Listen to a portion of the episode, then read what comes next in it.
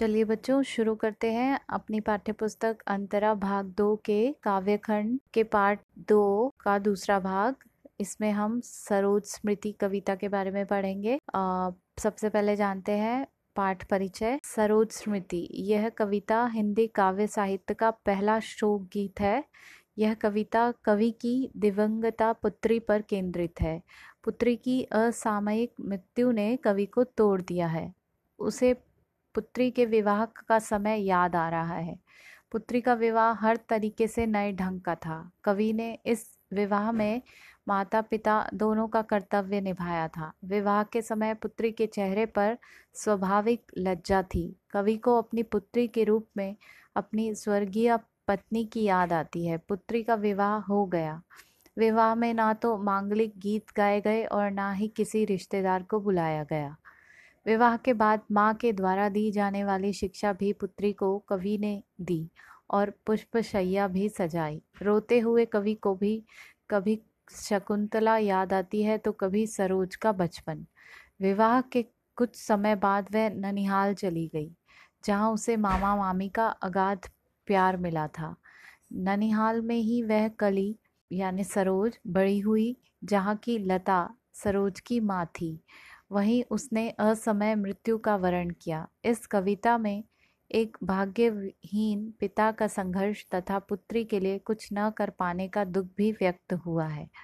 कवि इस कविता में अपने सभी किए कर्मों से अपनी पुत्री का तर्पण करते हैं। अब जानते हैं कविता सरोज स्मृति का कविता सार। कवि निराला की बेटी का नाम सरोज है, जिसकी असामयिक मृत्यु हो गई थी। कवि दुखी होकर उसके विवाह के क्षणों को याद करते हुए कहते हैं कि तेरा विवाह बिल्कुल नए रूप में मैंने देखा था। तुझ पर कलश का शुभ जल गिराया जा रहा था। तो उस समय मुझे देखती हुई मंद मंद हंस रही थी। तेरे होठों पर बिजली जैसा कंपन था। तेरे हृदय में प्रियतम की सुंदर छवि झूल रही थी, जिसे अभिव्यक्त करना तेरे लिए संभव नहीं था। लेकिन वह तेरे श्रृंगार के माध्यम से अभिव्यक्त हो रहा था। तेरे झुके हुए नेत्रों से प्रकाश फैल रहा था और तेरे होंठ काँप रहे थे। शायद तू कुछ कहना चाहती थी या माँ का अभाव तुझे दर्द दे रहा होगा। तुझे देखकर मुझे ऐसा लग रहा था कि मेरे जीवन के सुखद क्षणों का प्रथम गीत तो तू ही थी। निराला को पुत्री के विवाह के समय उसका श्रृंगार उनकी पत्नी के निराकार स्वरूप का स्मरण करा रहा था। पत्नी का वह श्रृंगार ही कविता में अभिव्यक्त हो रहा है। कविता का यह रस मेरे प्राणों में प्रिया के साथ बिताए गए राग रंगों को भर रहा है। वह अत्यंत रूप सुंदर रूप, मानो आकाश अर्थात स्वर्गलोक से उतरकर पुत्री के रूप में पृथ्वी पर उतर आया हो। पुत्री का विवाह संपन्न हो गया था।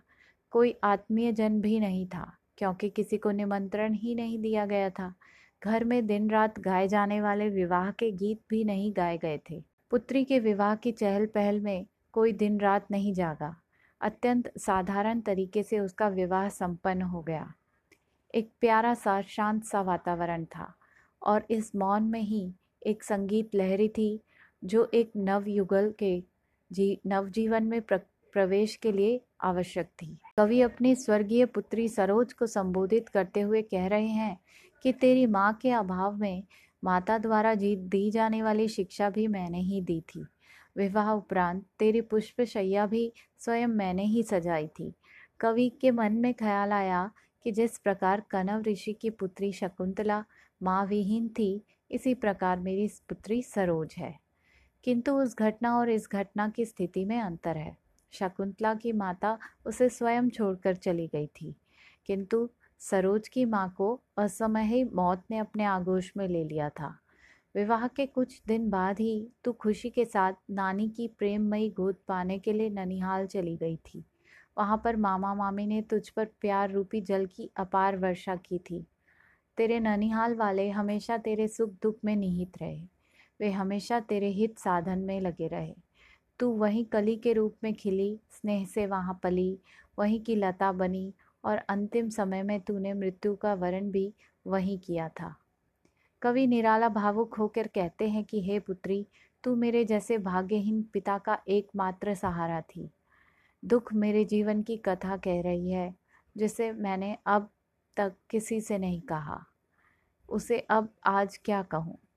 मुझ पर कितने ही वज्रपात हों अर्थात कितनी ही भयानक विपत्तियाँ आएँ, चाहे मेरे समस्त कर्म उसी प्रकार भ्रष्ट हो जाएँ जैसे सर्दी की अधिकता के कारण कमल पुष्प नष्ट हो जाते हैं। लेकिन यदि धर्म मेरे साथ रहा तो मैं विपदाओं को मस्तक झुकाकर सहज भाव से स्वीकार कर लूँगा।